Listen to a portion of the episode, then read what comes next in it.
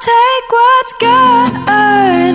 Ooh, ooh, ooh, ooh, ooh, ooh, what's good? Ooh, ooh, ooh, ooh, ooh, ooh, ooh. You're listening to the Fearless Kitchen podcast. And now it's time to join your host, Vanessa Baxter.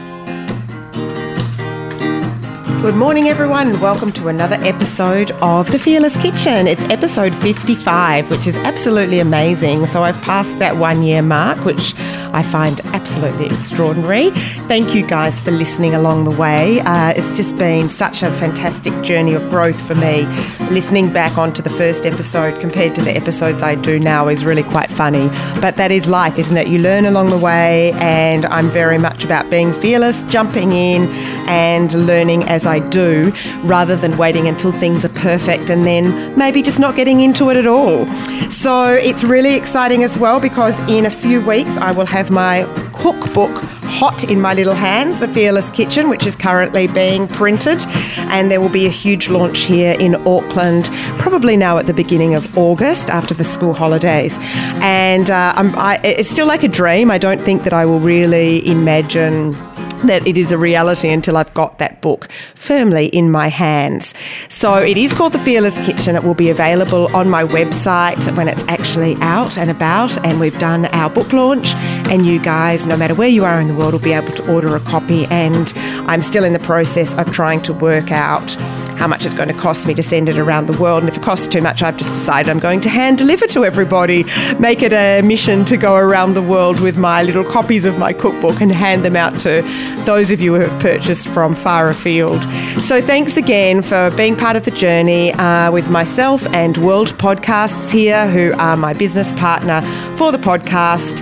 And we are going to now zip straight in to episode 55. So, today's episode is all around getting kids back into the kitchen. Uh, and I've been having quite a few conversations with different organisations here in New Zealand around this, you know, philosophy and idea because so many of us are concerned about the obesity levels in the Western countries that we're from, but also just in realising that kids and teens have certainly lost that innate ability uh, to be able to jump into the kitchen and cook for themselves. And whilst I say it's innate, someone does have to teach them how to do that or inspire them to get in there and be creative and to give it a go. And with my cookbook coming up, uh, I'm all about getting everybody opening that cookbook and using it. Uh, and I know that, you know, because we do all live in a really hectic and very online heavy world, it isn't that we all have just, you know, time to mess about for the pure joy of it. And often it's a bit of a task uh, to have to go into the kitchen and cook. And yet, wouldn't it be fantastic to just have the opportunity occasionally to just have a bit of fun, uh, to be creative and inventive without needing to worry about the outcome? And that's where children are awesome because they're naturally inquisitive and they really just want to play and discover the world by being involved in it through, you know, manipulation and exploration and trying different things. And if we can relax as adults, and get the kids cooking, then it's giving them a chance to create and to build and to mold and to explore and develop skills. And also at the same time, engage with you, ask you questions, seek your guidance, and hopefully have some fun. So I've got coming up uh, a couple of full day kids cooking classes here in Auckland for the school holidays. And I feel so blessed to be able to host these classes and to have kids come to me to learn how to cook because they're always full of energy, these classes, and the kids smiles when they realize that they can use a knife or they can make their own pasta or roll a rice paper roll without it sticking to themselves is like, it's such a huge reward for me. I just find it you know, so exciting. But of course, it is a kitchen, and they know these kids that the rules around what they're doing um, are vital. So that is something that you must do if you are getting your kids into the kitchen. You know, you need to think about important considerations around safety, and it's actually a really good way to open a discussion around what are the dangers in the kitchen, what do we need to be careful of, rather than just uh, dictating it to them. And if the kids know the routine and the real chefs have to do the same in their kitchens, then they're pretty happy to follow the guidelines. Uh, so, you know, you get their hands washed, you get their hair tied back, you get an apron over their fresh clothes. Uh, you get them to read through the recipe from start to finish, to know what's going to happen if, you know, if a little fire does start, to know what's going to happen if they do cut themselves with a knife, you know, what is their reaction going to be? What can you do together? And then they're ready to go. So, with regards to getting started, I think the most uh, important thing is kids will tend to grab a recipe and just immediately start at point one. Uh, and if you can get the kids to read through the recipe first or read it through for them if they're really young, then they understand that there is a system to cooking and there's an importance around the systematic approach and once they're clear how the recipe is going to be followed, uh, then they get ready and prepare all their ingredients. And the exciting thing now is with all the reality TV cooking shows, kids are used to seeing people with their little pots and plates of ingredients all prepped in front of them before they start cooking. So that's been a really fantastic role model for children understanding about prep and mise en place, which is a fancy French way of saying having your prep done. Uh, and even a five year old, you know, can be taught how to use a knife with supervision and how to prep their ingredients and put them in rows and of like ingredients. And they quite enjoy that and they're so eager to be independent. So this is a really fantastic moment to encourage that and not to say, oh no, you're too young. Oh no, you shouldn't touch a knife. Because unfortunately that's just sending negative messages to the to the children and it sort of shuts down their innate inquisitiveness. And you know, kids learn so much by making little mistakes along the way.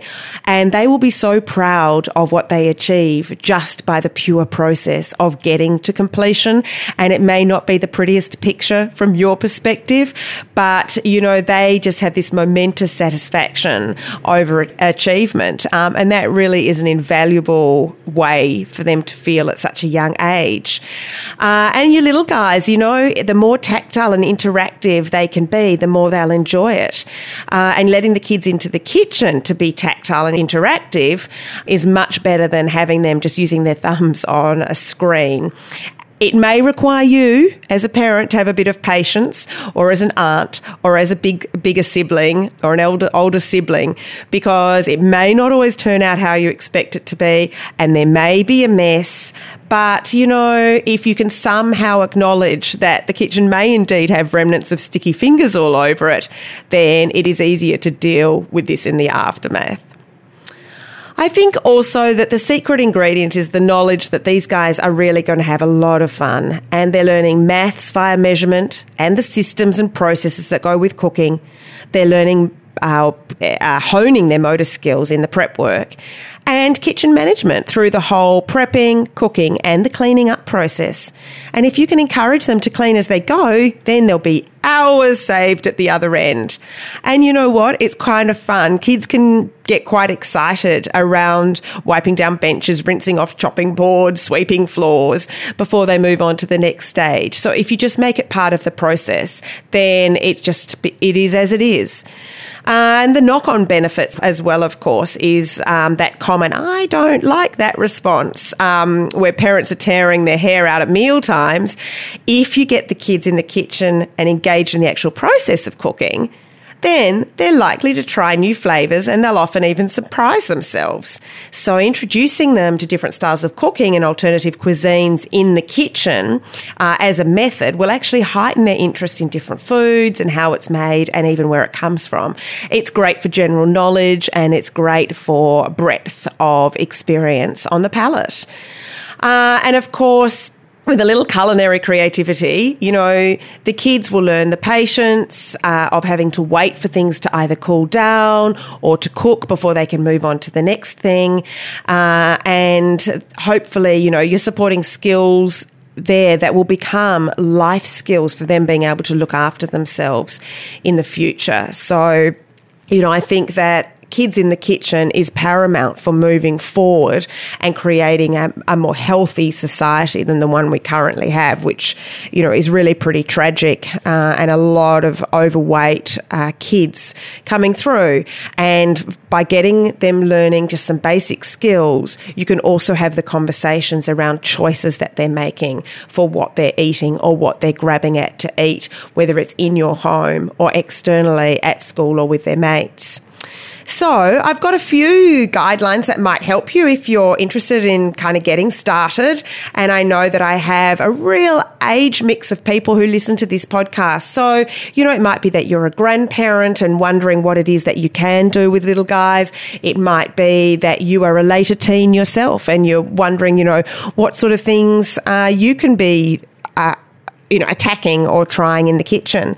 So for the really little guys, you know, from sort of about one to three, uh, they love to do stirring, pouring, and you know, they'll shake things and roll things and mash things. They love that. And then you kind of three to four year olds, they're great for helping you wash your vegetables or rolling stuff with a rolling pin absolutely love, you know, measuring and pouring and mixing. You know, it's like the old days of I remember when I lived in Melbourne and I had this amazing little house down in the back garden that was built for me. And I would just do cooking down there for so long. I just remember sitting down there with all my little pots and pans and my Tupperware and just doing mud pies, mud pies, mud pies. Because it was Melbourne, it was constantly raining, and where dad had put our little kind of house, playhouse. You know, there was all kind of mud and stuff around or dirt. And we would just spend hours making mud pies and, you know, doing the whole cutting out and rolling and spreading and mashing. And yeah, you can do it down in the garden or you can do it in the kitchen for real. Then your five to 10 year olds, I love this age. So I actually have five to 10 year olds come often to my cooking class. And what I love about these guys is that they love things like cracking and separating eggs. You know, they love to turn on food processors and mixers and stir food. And if you've got a little stool so that you can get them up safely at the right height for the stove, then you can actually teach them how to hold on to the saucepan and very uh, carefully stir things such as melted butter on the stove, flipping pancakes, which they love to do, and grating and slicing and chopping and rolling as well. And then you move into your sort of 10 to 13 year old range, and these guys love experimenting. You know, they love to see if they can add things or take things away from recipes, and they enjoy the concept of actually reading the recipe but then playing around with it as well, and tend to fall into that real baking mentality at this age. They love their muffins and cakes from scratch, and sauces, and making fresh pasta through a pasta machine. So anything where there's kind of a device that they could maybe use you know, julienne with an Asian julienne peeler, some things, or make dressings. Like, what could you add to make a really cool salad dressing or can you make your own mayonnaise can you make your own hollandaise all those sauces where it's almost like a science experiment when you're watching the ingredients combine to make that wonderful delicious dressing or sauce at the end you know this is really cool for kids to see how those raw ingredients combine to make something else. And then, of course, you've got your teens, and by now these kids are really starting to follow true recipes. It's a perfect time for you to be able to explain some of those terms they might come across, like saute and sweat and marinate and broil and boil and grill. And, you know, depending on where you are in the world, there'll be different terminology. You know, they may come across a recipe that says use a skillet and I'm not sure what a skillet is. And, you know, if you're Antipodean, or Kiwi, then you're explaining that that is a fry pan, and you can show the difference between using a cast iron pan or using a stainless steel pan. You know, you can really get much more down into the details and the intricacies of cooking with these guys. They love the why. They love to know, you know, what's better than something else and why you may do something and why there is a system to a recipe. Like, why, Vanessa, I'll get, do you saute off the onions until they're soft? Then we have to add in the tomatoes and then we have to cook it all over again for another 15 minutes. Why don't we just add the tomatoes and the onions together at the beginning of the sauce? And then to explain to them if you don't allow the onions to cook and become soft first, and then you add in the tomatoes, the acid from the tomatoes will stop the onions cooking any further. So if you add those tomatoes in too early, you're going to have crunchy onions in your sauce. So they love hearing all about uh, the process. Uh, now, the other thing, of course, is kind of making sure your kitchen is ready for this complete onslaught of kids in the kitchen.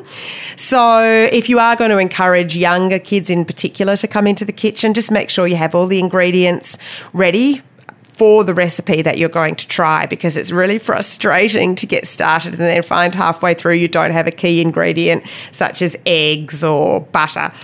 Uh, and it's really a good idea for parents also to pull all the equipment out that you think you might use for the recipe rather than stopping and starting and having to open cupboard doors and find things along the way. If you get it all out to start with, then it will keep the process um, much more swift and just an easier one to manage, especially especially for young kids whose attention spans tend to wane a little bit. Uh, then, of course, um, you know, washing hands, washing benches. I would suggest if you're going to cook with kids, just working on one recipe at a time so that they really can learn what they're doing. They're following that recipe through from the beginning to the end. Because if you break it up and you try to add in too many recipes at once or you're trying to do two or three different dishes, they'll get confused between, you know, oh, well, we're stopping this now, and while that cooks, we're going to go and do something from the other recipe. They actually won't learn, they won't actually realize the process, they'll just be following your instructions. So it's quite good to just do one. And, um, yeah, while you're waiting for something to cook, guess what you can do? You can get them to clean up because that is the perfect solution while something's being uh, well, something's maybe in the oven, and then the kitchen's nice and clean. And by the time you get around to eating, then you will have a lovely room and you don't have to kind of go back into it and get it all sorted, which totally, totally drives me nuts. So I guess that is my kind of little philosophy around cooking with kids and trying to encourage them into the kitchen. And it's funny because yesterday I was talking to a lady here from a PR firm who rang me to talk about a kids cooking competition that's going to be offered during this coming school holidays and kids can enter the competition, and all they have to do is say the ingredients that they've used to create the recipe and send a photo in of the recipe. And she was saying, you know, it's so important, isn't it, that we get kids thinking about this and imagining uh, that they can actually cook from scratch because uh, she was as concerned as I am that there's a lot of information being given to kids or being verbally uh, provided for children around nutrition and what they should and shouldn't be eating. But I believe, as, as does uh, Vicky Lee, that in actual fact, if we can just get kids cooking, then by the nature of that, they will be making better and healthier choices around food. So I think you know, as uh, on top of all of those things, um, it's not just about the cooking, of course, either. It's about the time and the togetherness uh, in the kitchen. You know, cooking at home, eating real food, incorporating all those delicious things that we've just talked about uh, is really vital and important. And when you're doing this, you don't have to dwell constantly on, oh, that's the right food and that's the wrong food, because you know that that concerns me hugely for kids that we're going to end up as well with a whole heap of kids worrying so much that they end up heading down the food and eating disorder route, which I would hate to feel, um, you know, that I was a part of. So I guess I hope to impart through these cooking classes just a really simple knowledge of fresh ingredients and how to use them. Um, and what I've also seen in the cooking classes is a whole heap of kids come together that don't actually know each other outside of my cooking classes. So this amazing sense of community around cooking and the friendships developed over their mutual love of preparing food. And I think that is wonderful and it will help them to grow in confidence in cooking for their friends ultimately and for their families when they go home. So I guess there is my reason for hosting kids cooking classes, my true passion and belief that kids should have some knowledge and be aware of how to cook. So it would be really cool. It's frustrating sitting here talking uh, just into the microphone by myself because it would be so cool to hear from you guys how you feel about listening to what I've talked about today. You know, do you think it's a great idea to get kids in the kitchen? Do you see that this current generation of kids is getting better um, at understanding uh, food and wanting to get into the kitchen, or are you kind of concerned that it's sort of heading in, down a technology route and that kids are still being fed pretty much pre prepared or packet food and are not acquiring the knowledge and the skills of being able in the kitchen. If you got in touch with me through my Facebook, uh, page, that would be amazing. So I'm on Facebook as Vanessa Baxter NZ, and I'm also on Instagram at the same handle, Vanessa Baxter NZ, and Twitter. And then, of course, I have my website, and you can touch base with me there, vanessabaxter.co.nz or thefearlesskitchen.co.nz. A huge thank you again to World Podcasts who help hugely uh, in getting this podcast out every Friday. And thanks, of course, again to all your listeners. Um, and if you could do me a favor and share this podcast with one person, if each of my listeners could share it with one other person and encourage them to listen to, then I could double the number of listeners on this podcast. And that would be super helpful for me to start to seek some sponsorship to keep the podcast going because it does take an enormous amount of time and energy. And it would be super, super exciting to get some sponsors on board. So I need you, my listeners, to help me out with that if you can. Thanks again. And I'll chat to you again next week. Bye.